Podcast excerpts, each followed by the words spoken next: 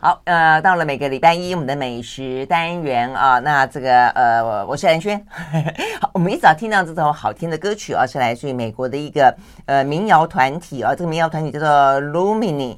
那卢米尼啊，那卢米尼这个团体的话呢，他从二零零五年开始成军，然后呢，到了二零一零年左右的话呢，哇，声名噪起哦，然后呢，非常受到欢迎。所以他大概来说的话，因为美国非常大嘛，啊，他们将有一些比较是属于民谣的草根的团体呢，会巡回各州去演唱，他们几乎成为美国最顶级的、最受欢迎的那么一个民谣民歌团体啊。那呃，这个呃，也外销到国外去哦，所以很多国际之间很多演唱会的也都邀请他们。好，所以呃，这个非常好听的。他们这个组成当中的话呢，不只是传统的一些呃什么吉他啦、呃打击乐啦、鼓啦，还有呢钢琴啦，还有大提琴啦等等啊，所以它整个的音乐的呃呈现非常的丰富啊。那我们今天听到这首好听的歌曲叫做《Sleep on the Floor》，睡在床上，好，也是一种躺平的概念吗？没有开玩笑的哈。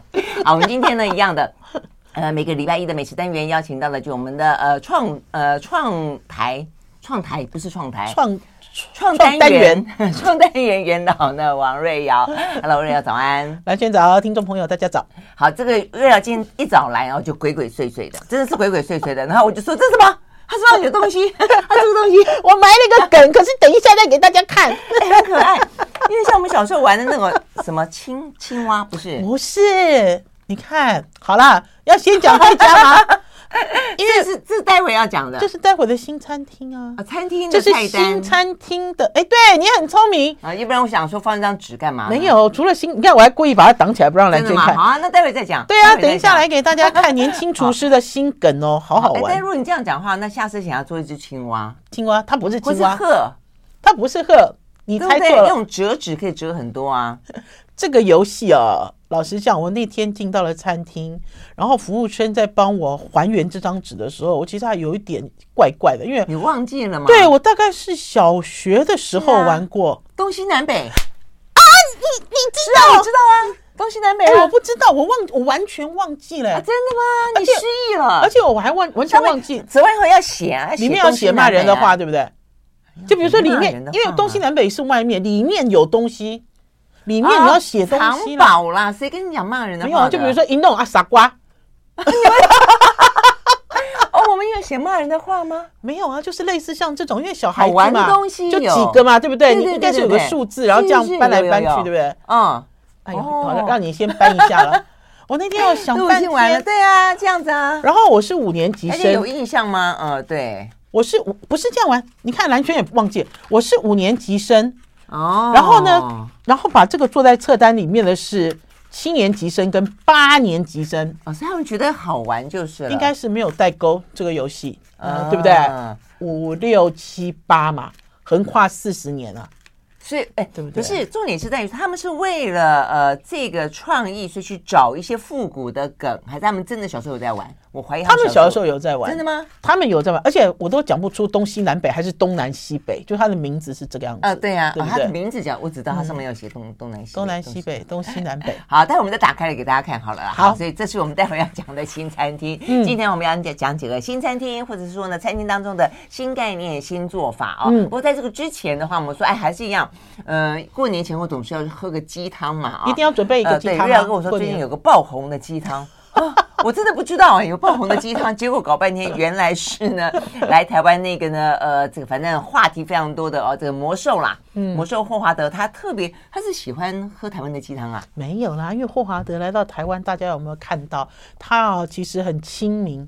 你没有发现吗？嗯、夜市他也去吃，小吃他也去吃，只要人家带他，他就到处去玩。嗯、因为我觉得对他来讲，他来到台湾应该是一个体验之旅。我觉得是啊，甚至有点像是像是一个半退休的概念吧。嗯、因为就他的年龄来说，在美国其实也差不多了。嗯、对啊，然后大家也会忽然间发现说、嗯、啊，原来他以他会受伤哦，哦，原来他不能上场哦。就就像刚才刚刚蓝轩讲的，就他的新闻其实是持续在发酵，不管是正的还是负的。可是我觉得大家对他的关注度很高。呃，其实有一家私厨叫做法租界，法租界这个私厨哈，呃。他们家本来就有很有名的鸡汤，叫做黄金鸡汤。可是法租界听起来就法国菜啊，不是吗？呃，因为那个主厨兼老板本来就是做法裔的，嗯哼，为基础。嗯，那可是他这一家私厨有名通通都是因为这个黄金鸡汤。外国人有在喝鸡汤吗？我现在问你。外国人冷天冷的时候会炖一个什么补来喝吗？他会他会煮罗宋汤，对不对？是这个样子吧？还是说他们会喝澄清汤？也不一定是鸡汤，对对对。那所以，呃、那所以等于是这个意法料理，他特别做了一个中式鸡汤，嗯，然后变成他这个餐厅最有名的，而且你一去，因为我刚才讲他是私厨嘛，私厨最有趣的是都没有菜单嘛，对、嗯，就你去他就每一季都不一样的变化。那他有趣的就是他最有名的就是这个鸡汤永远都在，因为如果不在的话，客人就会要。是哦，也做的那么好，很很对地吗？呃，我觉得不是道地。我记得他这个鸡汤哈，当初他发明的时候，呃，在市场发明的，他有特别的。口味，他的鸡汤没有葱姜酒，呃，没有你想象中要熬鸡汤，还是金华火腿、瑶柱，还是扁尖笋，好，就是他的鸡汤没有你想象中的这些东西。哦，他的鸡汤非常干净，而且他的鸡汤呢是来自一个像是专门在协助偏乡的一个组织，他们呢把鸡交给偏乡的妈妈去养。然后去饲养的这些鸡，啊拿来做他的鸡汤。啊，因为我喜欢这个可爱的这个主厨，他其实就是这么有趣，哈，就是他做很多事情，你都看他都是默默默默，嗯，呃，隐藏了很多意义。然后他当初他做这个鸡汤的时候，啊，他都会讲说是十年一汤。嗯，好啊，那个时候我算他的资历，我说你开这家餐厅都没有十年了，什么叫十年一汤啊？他其实有很多 蛮会做梗的，我觉得对他其实有很多江湖传说，嗯、可是关键是在于他的鸡汤选用的鸡的品种，哈、嗯，还有他饲养的环境，还有他的鸡呢，都是呃呃公鸡先呃母鸡呃公鸡先熬汤，熬完的这个浓汤之后，再把这个浓汤拿来煮母鸡。那所以它的汤是一般人家里做不出来的。啊、你们家熬鸡汤？我问你，那那你跑这个美食新闻这么久，有有分公鸡母鸡的味道吗？不是，有差吗？一个肥，一个油，然后一个一个很有力气，一个老，就公鸡嘛，公鸡公鸡肉硬啊紧啊。哦，它的肉不会好吃，对，拿来熬拿来熬汤。好，哦，那吃肉是吃母鸡的肉。对啊，那个时候就很好玩。我在采访他的时候，我说你什么都不加，你你不会害怕吗？就不会害怕这个鸡有味道吗？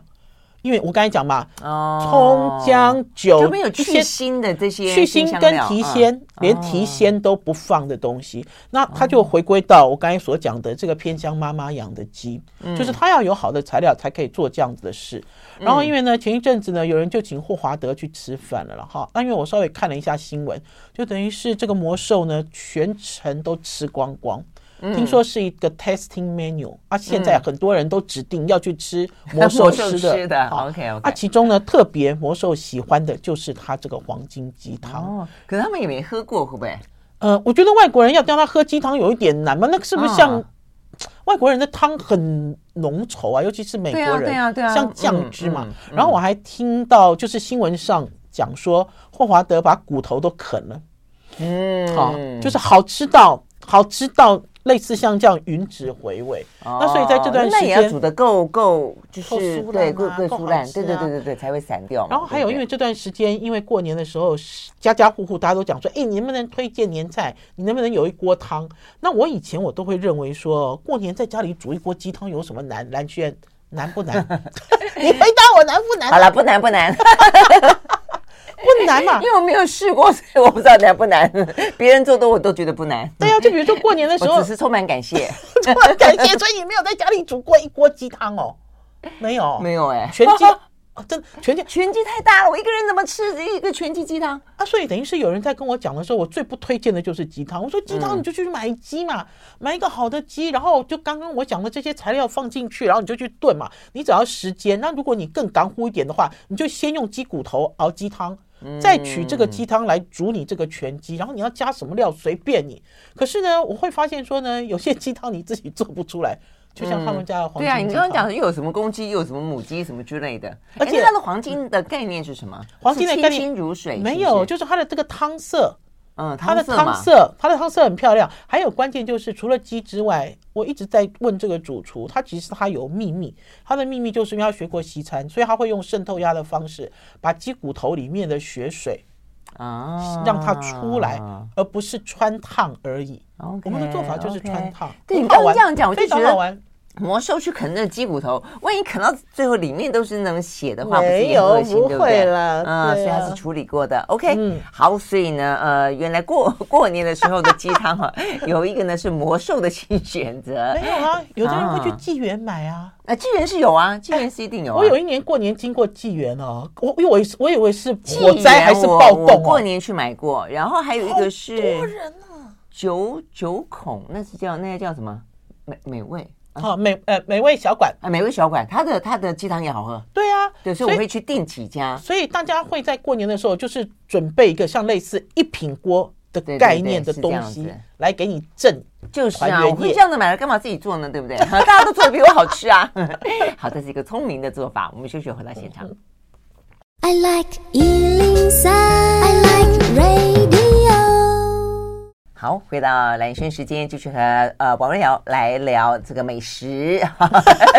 东南西北已经出来了，哎，这个东南西北，因为我不会打麻将了，这个跟东南西北跟麻将有没有关系？我我我觉得应该没有关系，可是还是叫东南西北啊，西北风什么之类的吗？啊，我是觉得以前的人哦，应该都没有玩具，对不对？所以其实用一张纸就可以折出一个是啊游戏出来，没错啊。所以现在瑞瑶把这个菜单摊开来了啦，这个叫做什么？大台北。大台北鸟瞰图，这是昭和时期的大台北鸟瞰图，哦哦、所以看有一点点觉得很复古啦，很复古。嗯、那复古的上面就是我们小时候玩的这些童玩，哎，我们小时候真的都很阳春呐、啊。所以我刚刚就说一张纸，我们以前一定有那种劳作课嘛，嗯、劳作课的话就会买色纸。所以小时候连挑色纸都是一件非常开心，当然了，千变万化，对对对对对，而且色纸你会夹在很重要的地方，平平的这样夹起来。哎，小时候吃糖果，糖果纸也是啊，一直拿一直要夹在书里面，然后拿出来这样平平的翘翘的，那看起来翘的比较，看起来比较翘吧，是不是？看起来比较厉害，是不是？对啊，但是我们小时候的游戏多么的纯真呐！对，所以拿光拿一张纸可以做东南西北，可以做青，我就说可以做青蛙，还可以做鹤，对不对？鹤。还可以，比较复杂就是。其实很多啊，其实现在它的菜单以后可以每段每一季推出一个新折法。因为现在其实大家啊，在谈这个纸的时候，在台湾剪纸也很流行啊。嗯。旧振南每年都送人家就是那种剪的那种窗花，大家都好喜欢，对，都喜欢这样。那个那个比较工艺了，我觉得都是一张纸更精美。这个的话一般就有台湾。哎，所以等下我忘了打开看他的菜。好，我们要从下酒开始看。因为呢，夕阳下酒是这样子，不是下酒，然后顺时针，就是呢，它的菜单是这样子，大家看得懂吗？所以它有二四六，它有八道菜，哦，八道菜，面包不算，所以什么？控油加下酒，不是控油是甜点，下酒是第一道，哦，第一道是下酒哦，对，好，第一道下酒，好，下酒啊，夕阳啊，夕阳也是菜啊，对，近郊啊，近郊什么意思？秋叶啊，港啊。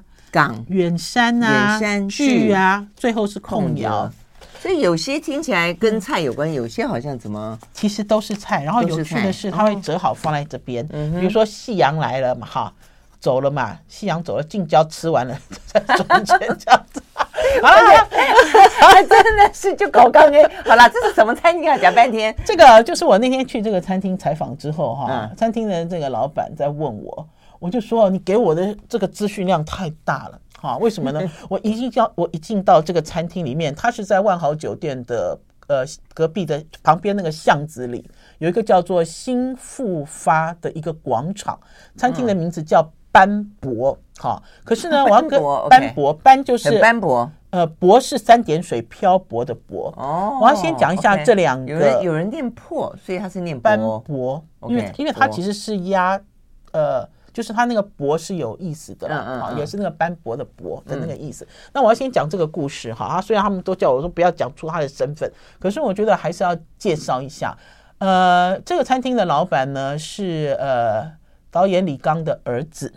哦，我其实要在十几年前我就认识他。这样就要讲是有家传了，因为李刚很会做菜呀。可是他做的菜跟他爸完全无关哦。因为呢，他这个儿子呢很有趣。我十年前呢曾经吃过他跟他学长联手做的料理。联手，为什么？为什么十年前你就知道了？因为他们那个时候啊，读餐饮科系啊，然后很热衷啊，对，然后就开始开餐厅啊。然后他妈妈啊，他爸爸啊，你知道，就就是因为我们都都是爱吃鬼嘛，然后就叫我们去试他的菜。然后我们去试他的菜也都不客气哦，因为我想我不是客人，哈，对不对？我们应该是。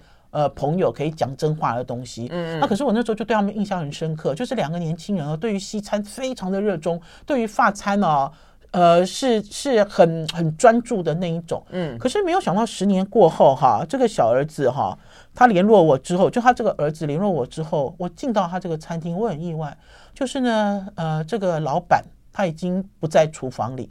他现在变成呃主理人，嗯，好，当然餐厅也有外场。哦，我问他说：“你那么喜欢空调？”他们现在好像叫主理人哦，这个就是日式的说法就是了。嗯，因为比老板听起来。对不对？然后因为我听起来抽象一点，我很意外他没有在厨房，因为他其实很热衷做料理。然后他就跟我讲说，这十年来他去了美国，去了日本，待了米其林餐厅，一路走回来。然后呢，就像十年前我吃到他学长的料理，他说他学长这十年来去了澳洲，去了英国，去了日本，也通通都在。呃，知名的餐厅工作，然后他们回到台湾之后，两个人重新又聚在一起之后，就想要一起开餐厅。嗯，那我要先讲一下这家餐厅的感觉了，因为大家知道，因为他的家世背景的关系哦，有很多叔叔伯伯阿姨哦都去包场干嘛的哈。然后呢，呃，我觉得还是要尊重，应该是说尊重这个餐厅哈。一开始他们原始设计想要传递的东西，因为老实讲，我那天一进去的时候，他就拉我去旁边一个茶座喝茶。嗯，好，然后就很优雅啊！我那个时候我想说，哎，快点，我要采访了，我要吃饭了。好，你知道，就比如说我们的心情是我来到这里，你到底要给我看什么什么什么什么什么外国外国菜？他以前都做西餐嘛，他做法菜的嘛，对，他做法餐的嘛。这个东西，这个怀旧东西看起来就，我觉得应该是做台菜或者中菜。他们其实都在做新台料理。嗯，虽然现在在讲新台料理，或许蓝轩或说这已经过时了，哈。可是我觉得，呃，除了过时的想法之外，我觉得台湾有一批年轻人一直都想要做属于台湾味道的东西，嗯，还是说属于大家共同记忆的东西。那所以呢，一开始菜单就是这样设计的时候，你看我几岁，他几岁。可是呢，我们拿出来之后，哎哎，是啊，我知道这是什么东西。有共通点就是了。然后其实这个共通点呢，包括在它的料理里面。那我要稍微讲一下哈。好，所以要讲料理，我们要就需要休息一会儿。我不会讲新台料理会过时，我会只会觉得说，到底因为大家都会想要怎么变化料理变出新东西，好大一个范围。对，但你要真的变出好的东西，而且是是真的值得变的，不是为了为变而变。为变而变。好，所以到底还变出什么样的花样来呢？好。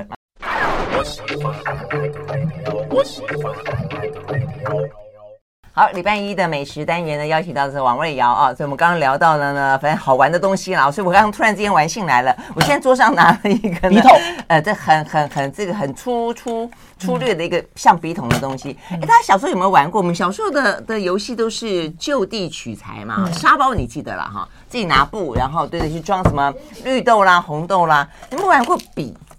没有。以前没有的，像一个、啊、一个这样抓着，有没有？没有，要不能碰到旁边的。没有，真的假的？一个，第二次要抓两个，两个，两个，两个，第三次要抓三个。你看这样就开始困难了。你看三个，一三个对不对？一次抓三个，对对，这样我就不能抓别人，然后不能碰到别人。三个，对，然后这样，那第四次抓四个。哎、欸，这个游戏很吵哎、欸！哇，等一下四个不能碰到，一二三四啊！你看我碰到我就死了。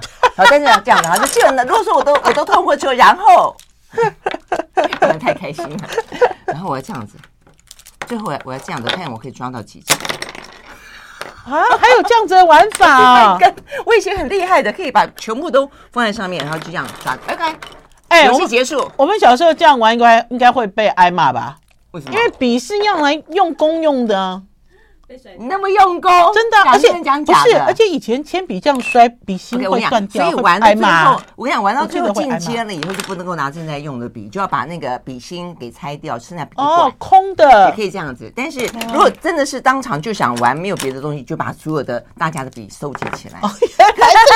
这个我真的很好玩吗？好好，所以呢，其实真的要复古呢，很多东西都可以复古来玩。这个我还真没玩，真的。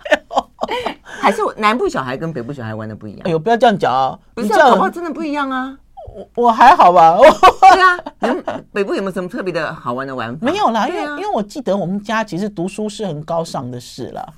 你知道家里就是这样子啊。就比如说你读书的时候，尤其是那个铅笔都不能摔啊，笔芯会断掉，你削铅笔就会断掉啊。那不会在外面玩？然后还有原没不会，然后原子笔也是摔了之后会断水啊。哦，好你你知道吗？所以等于是你刚才说要摔笔的时候，我很意外。铅笔会会断，可是圆珠笔还好不会啊。啊，原子笔也会断水啊，真的。所以我们其实小的时候没有玩过笔哦。真的哇，真的好吧？听起来我这是一个很亵渎的行为。不过他的功课比我好，亵不亵渎没有问题，我心里面尊敬就好。好了，我们继续来聊这个呃李刚的这个斑驳。OK，对啦，李晨开的餐厅啦，然后跟他的学长叫 Steven 啦。嗯，那我觉得就是因为我吃过他们十年的料理啦，啊，所以我进到这个餐厅的时候，我都有一些预期。就比如说我自己已经走进一个框框里了，嗯，可是当我走进这个框框里面之后，进到他这个餐厅之后，我发现其实是我想太多。我觉得因为十年以来哦，就年轻厨师，其实台湾有好多年轻厨师离乡背景就出去了，嗯，好，只是他们没有敲锣打鼓哇啦哇啦在讲说，哎，我曾经待过米其林三星啊，做过了好多年，没有，大家其实就是去了，嗯，回来学了。回来，然后呢，呃，做他自己想要做的。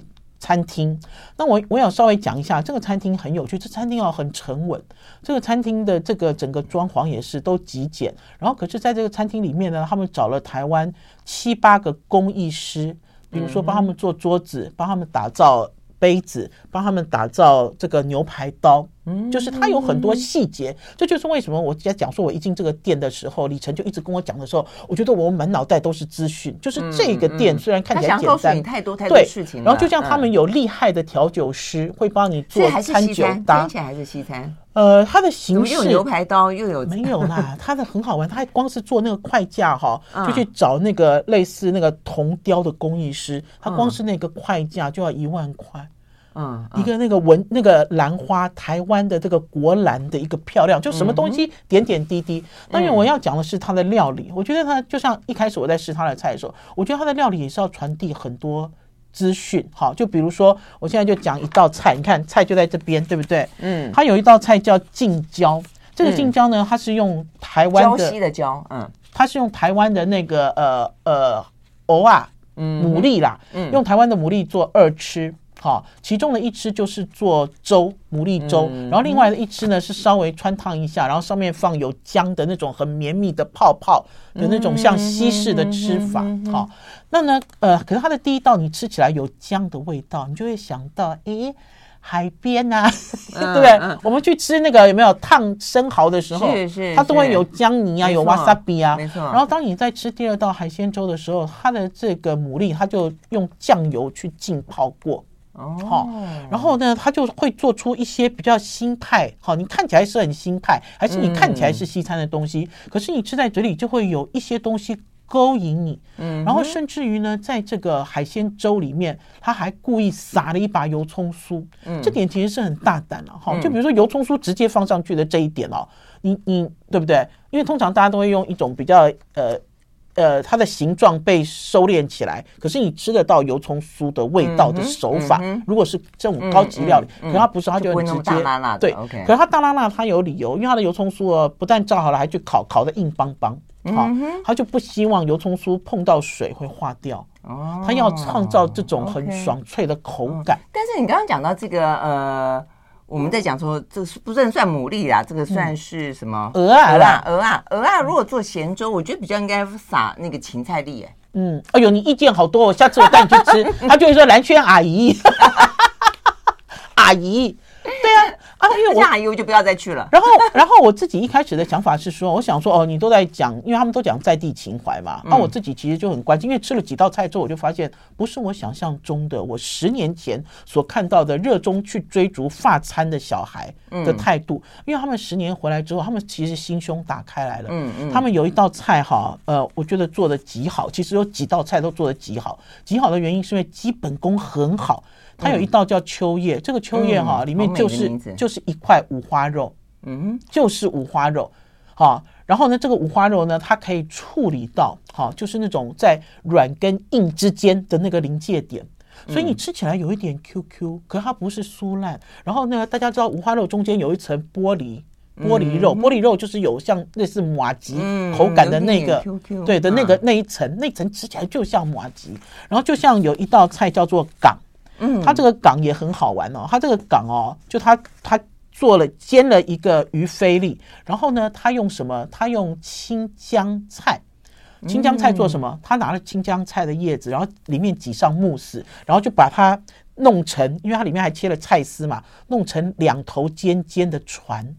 那所以呢，等于是在它的菜里面有意境，它的味道入港的感觉。对，然后它的味道有有一些勾起你，因为我觉得每一个人的回忆是不一样，就它有一些料理的味道是勾起你的想法，然后所以每一个人去去去代入。好，他们现在很喜欢讲两个东西，一个就是代入法，就是我看到这个我可以替代，嗯，对啊，然后还有一个就是情境式。嗯，情境的感觉，哈，然后就让你在吃这道餐的时候有很多资讯在你的脑袋里面。然后我要讲啊，他的这个调酒师哈，酒后不开车，开车不喝酒，未满十八岁请勿饮酒。他的这个调酒也是，因为呢，我们在吃他的这个呃所谓的这个海鲜粥的时候，他调了一杯放了腌制物的酒。我自己都认为哦，比如说吃餐喝酒搭配海鲜粥，竟然要喝酒啊？因为他每一道都有酒，然后他因为海鲜粥不是那个鹅啊去去。去制酱油嘛，所以很咸。那我都认为它会配一个就是辅佐平衡的味道。可是咸上咸上加咸，我就说你把我直接踹进海里了，你知道啊？所以有一些东西你喜欢。你说它的酒是什么酒？它的酒就是它的调酒也是里面好多种材料，不是它有放那个腌腌制的橄榄。啊，它就很多元素。Okay, 那可是我要讲说，所以主厨就会跟你讲说，他其实是故意这样做的。好，跟侍酒师在讨论，因为他要什么？要你有一种你到了海边去吹海风，甚至那种盐盐的、咸咸的那种盐巴，头发黏黏的，你知道的那样子的氛围跟感觉。我觉得他们就是想要做这样子的事，有意思，有意思，体验不一样的台湾。嗯，很厉害，嗯嗯，真的是，就是有台菜的底，但是他的想象力真的是很很无限的奔放哈，对不对？好，我们休息了，回到现场。好。I like 103, I like radio 好，回到兰萱时间，继续和王瑞瑶来聊好吃的新的餐厅跟新的做法了。好，那刚才讲到呢，这瑞瑶突然间讲完了以后进广告，突然说啊，我最好吃的没有讲。我说这是什么东西？哈，这班博最好吃的事实上是鹌鹑哦。对，它其实有一道叫远山，远山呢，它其实做的做的是鹌鹑。然后远山有故事，他说以前哦，这个爸妈每个小孩都一样嘛，带小孩出去玩的时候说，你眼睛看远一点呐。嗯，对不对？以前我们是看电视，现在是看电脑。就说你要去看绿，看山，好。那所以我们出去出去玩的时候，每一个人都有这种山远远的这样子的一个概念。啊，远山含笑。对，没有错。哎，等一下，我干嘛讲远山呢？我其实不是要讲远山。你不是他鹌鹑吗？我其实要讲鹌鹑的。对不起，那远山跳过去。我现在讲剧。哦，所以鹌鹑是鹌鹑是剧，鹌鹑是剧，剧是什么？剧就是最后他上了一个饭，然后这个饭呢有两个菜配一个鹌鹑。这个鹌鹑肉哈，我一开始看那种法式料理，那个小小小的，对，然后你觉得它看起来也像是雪鸭，就是那种雪鸽，就雪鸽嘛，很小个很小的，小的。然后可是你一吃之后说，嗯，为什么是花雕鸡的味道？然后还有 它做的是六分熟，哈，然后还有你一开始乍看的时候，你以为是去什么阿城鹅肉去吃什么熏鹅的类似那种 brown 的颜色。好，那所以一样一道菜里面，你不一样的人看有不一样的感觉。然后等到 Steven 这个主厨出来之后，他就讲说：“哦，我就是用白斩鸡的做法来做了，白斩鸡的做法才会做这么嫩嘛，泡煮嘛。啊，泡煮完了之后，我再去用喷火枪去给它烧制，好，然后他去给它浸花雕酒。” OK，啊，所以透过了这个鹌鹑的这道菜，你就知道他做的是真的是新台湾料理，就他没有被受限到什么台菜，否则对对对法餐、意大利菜，你知道还是大家所认为的要用什么？鹌鹑，大家就觉得一定是法式料理的做法。对啊，而且你看起来像雪哥，你就想说哦，上了雪哥了，好，你你就会被这个印象所制约。大家就把它当成一种禽类就是了，对 了，是不是？然后还有，我要希望大家在面对哦，就是这个所谓的这个新厨师的餐厅的时候，多一点耐心了，因为像他这个餐厅一直要吃大概两个半到三个小时。哦，那不错啊，有些餐厅现在都要限限制时间，不是吗？嗯，然后因为他们座位数只有二十个人不到，然后所以希望能够让他们展演完整。好，因为我觉得现在很多人看到了这个好像人数比较少，可以包场的空间，大家就回到他自己的消费行为里面。我觉得应该要让这些人多一点跟客人对话。嗯，很好玩，嗯，我觉得把他的一些想法能够有机会讲给大家听了啊。OK，，好，所以呢，就是呃，斑驳哦，这光是名字听起来就很很诗情画意。哎，等一下我要稍微讲，他一月十七号才开始在网络上公开定位哦。嗯，因为我们是去试菜的嘛，我是阿姨啊，就跟你一样啊，阿姨试菜，阿姨试，好，这个显然阿姨还蛮满意的。OK，好，那接下来另外一个是五方食长，嗯，五方食长，我记得我好像聊过，对不对？因为这个这个老板娘蛮特别的啦，呃，包括什么先前的风流小馆啦，珠宝珠宝盒都是她，对，她对发菜很有想法。那但是这个五方食长是后来就变得比较一个呃比较轻式的发菜或者轻式的轻食食材。欧式欧式料理啊，对不对？那现在的话呢，有新的想法了吗？新的做法？不是，因为我其实很佩服这个 Susan 的这个女这个女老板啊。我觉得她一直，你知道，她都独立哈，就找小农来来办展览哈，嗯、而且办了很多年。我要跟大家讲，可是因为这个小农的特展在百货公司里，在今年大爆红，其实从去年就开始了，因为疫情的关系。嗯，嗯，那所以呢，有很多人都在办小农展，而且都是官方补助。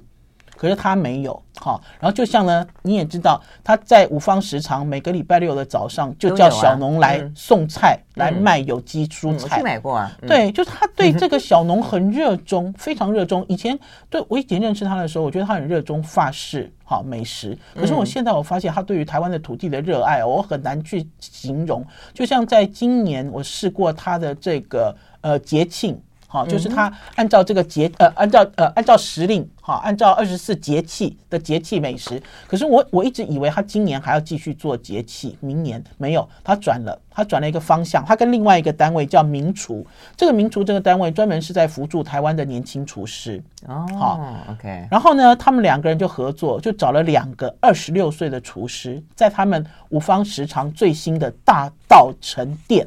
好，就做四手联弹。好，然后我每次我都跟他讲，我说他们开新店就是了，不是，然后他们就去做像类似客座，然后我每次我都跟苏神讲，我说你每次办的餐会我都来不及写，因为你都是办时令，在地当令，好，那我们吃完了之后，通常都只有一场两场就结束，嗯，好，因为。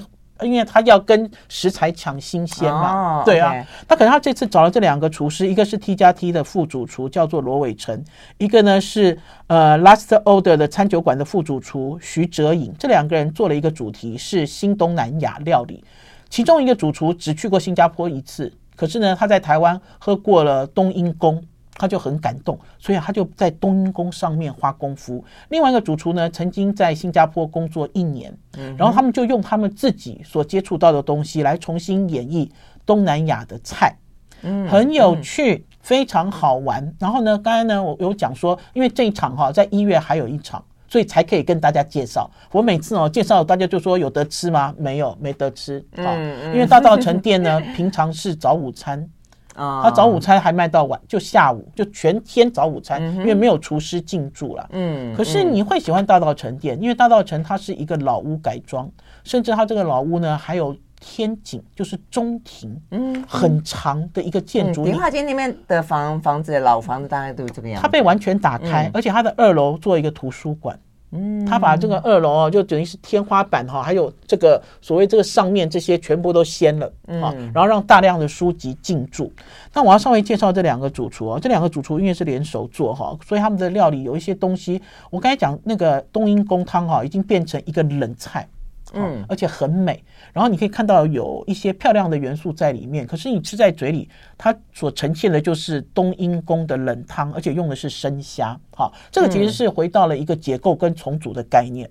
哈，因为你认知的大家都喝过冬阴功嘛，对不对？就酸辣虾汤，嗯，不会没有人喝过，没有，就大家都喝过。可是他把它放在一个玻璃器皿里面，好，用这样子的方式去呈现。然后他说这已经是他的三点零版。嗯，三点零版哈，然后呢，甚至有一道菜我也觉得很惊艳。这道菜呢，就是大家都知道的，呃，人当牛肉。人当牛肉其实是东南亚很流行的菜，而且呢，呃，在印尼人，我跟我们家印尼外佣学菜的时候，他说是过年。好，还是重要节庆？不知道人当人当啊，人当牛仁爱的，嗯，人信义仁爱的人当哦，人当牛哎，人当人当牛肉哈，因为传统是牛肉，他把它改成牛舌哦。人当我那次，人当是一个地地名吗？是一个食材吗？人当是一个地名，地名。我那个时候找我们外佣帮我们做这道菜的时候，哈，因为我希望跟他学做菜，他人当牛肉做五个小时。我真的不骗你，我从早上，他说我，他说，他说，他说，二姐，二姐，我们要先从人当开始。我说为什么？他说人当要做四个小时，哎，他，等到完全做好了之后，开饭了，已经超过五个小时了。他怎么做？简单说一下，为什么要花？没有啊，他所有的香料都要磨啊。哦，香料，然后而且以香料为主的。对，它其实就是一个咖喱牛，就比如说咖喱的概念。印尼菜很多很多咖喱，还有他们好喜欢一直打磨，一直打磨，然后他他还炒有一个我们我们家英语也是石头的，我们是石头 来了个旧跟杵，然后还带还还带着我要去那个水果行去买他们要的椰子，就是椰肉很多的椰子。是是是，他说他还可以从椰子开始做起，可是因为我们一进水果行，水果行的老板娘就说没有你要的那一种，他就知道可能要去买什么，他就说我们的肉都不够厚。不是你要的那种，那、啊、所以有一些东西演绎很有趣，就像咖央吐司，他们呢，印尼就是东南亚人早餐一定要吃咖央配吐司，抹吐司嘛。咖央又是什么？咖央就是一种酱，一种那个用香兰叶跟牛奶去熬的酱。然后可是关键是在于它把它做成我们小的时候吃的把布，而且那把布是三明治式的把布。哦，OK OK，很有趣，非常有趣这一对年轻人。然后最重要的是他们的餐会的价格都不贵。因为为了要支持小农，嗯、食材都是台湾在地小农，嗯、甚至可以喊得出名字的小农，嗯、就用行动去支持就是了。嗯，OK，嗯好，所以呢，这个听起来就是一个支持食材之外啊，现在也支持年轻的啊这些厨师呢，而且好吃啦。有的年轻厨师做的菜不行，嗯、他们联手了这一场精彩。OK，好，我们休息会回到现场。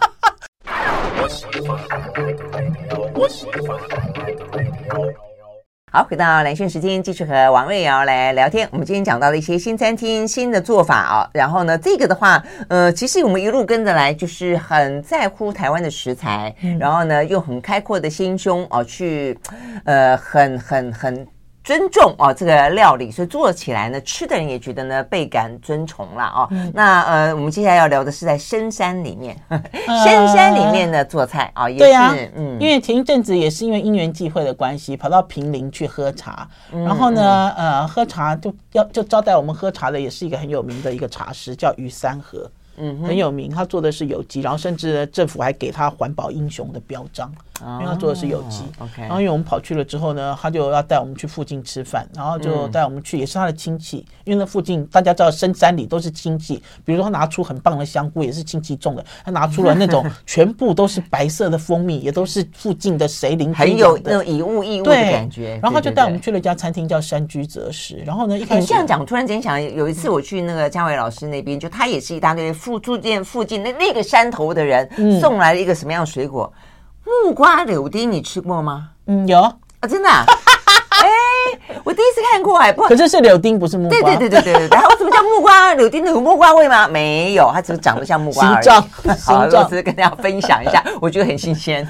那我们要去山居择食之前呢，那老板就有特别叮咛，他就讲说，这对夫妻哦，因为呢，在他们家自己开餐厅，好，就他们家嘛，然后路也不好走，就开餐厅，然后就只有开一桌，然后出菜很慢，就等于是一心搞到住瞎了。嗯，好，出彩。他说，因为网络上对网络上大家都在骂他又慢又贵，好。然后呢，我去吃了之后，我其实好满意哦。我我怎么讲？大家其实都在讲哦，我们其实现在尤其是都市人都好喜欢向往这种农家生活、农家乐。而且这农家乐，老实讲，从中国流行到台湾来也流行了好多年。然后可是现在大家的农家乐都变得很很变化多端，很吵闹，有没有？很很。你说变化多样，我倒觉得很句式化。其实大陆的也是啊，你去过一次两次，唱卡拉 OK 啊，不断的复制那一种模式。可是不是，他是真的开放他家，然后还有就他们家前面哈，就有一个池子在养鱼。那所以呢，他们家最厉害的就是吴锅鱼。可是我那次去之后，发现他们家厉害的也是鲈鱼啊，因为就他们自己养嘛。你去了之后，他就当天捕当天杀。可是吴锅鱼不是有点土味吗？没有，很好吃，而且很肥嫩。然后最重要的是这一对夫妻哦，很有趣，就他们做菜都按照他们的 tempo 做，嗯，好。也不会说哈，做出很华丽的料理。我第一次去，因为我最近是第二次去，好，我第一次去，我影片做好了，上传上去。然后我第二次去的时候，这个老板就有跟我讲，他说真的有人听到、看到我的影片，摸到深山里面去，要跟我跟王瑞瑶吃的一模一样。然后他就发现说他很感谢我，为什么？因为我其实有就有呼吁大家不要急吼吼，你是去人家家里做客，就像我们刚才在讲那个斑驳是一样的道理。你到了这个餐厅，你其实是要做全。感官的体验，对不对？嗯嗯、啊，他说呢，很多人就爬山，然后就看到这边有餐厅，然后进来之后就急吼吼，哈，然后就呃，就反正就很啰嗦就是了。那所以那天我去的时候呢，老板就很开心，好，他还是慢慢做，我们还是慢慢吃。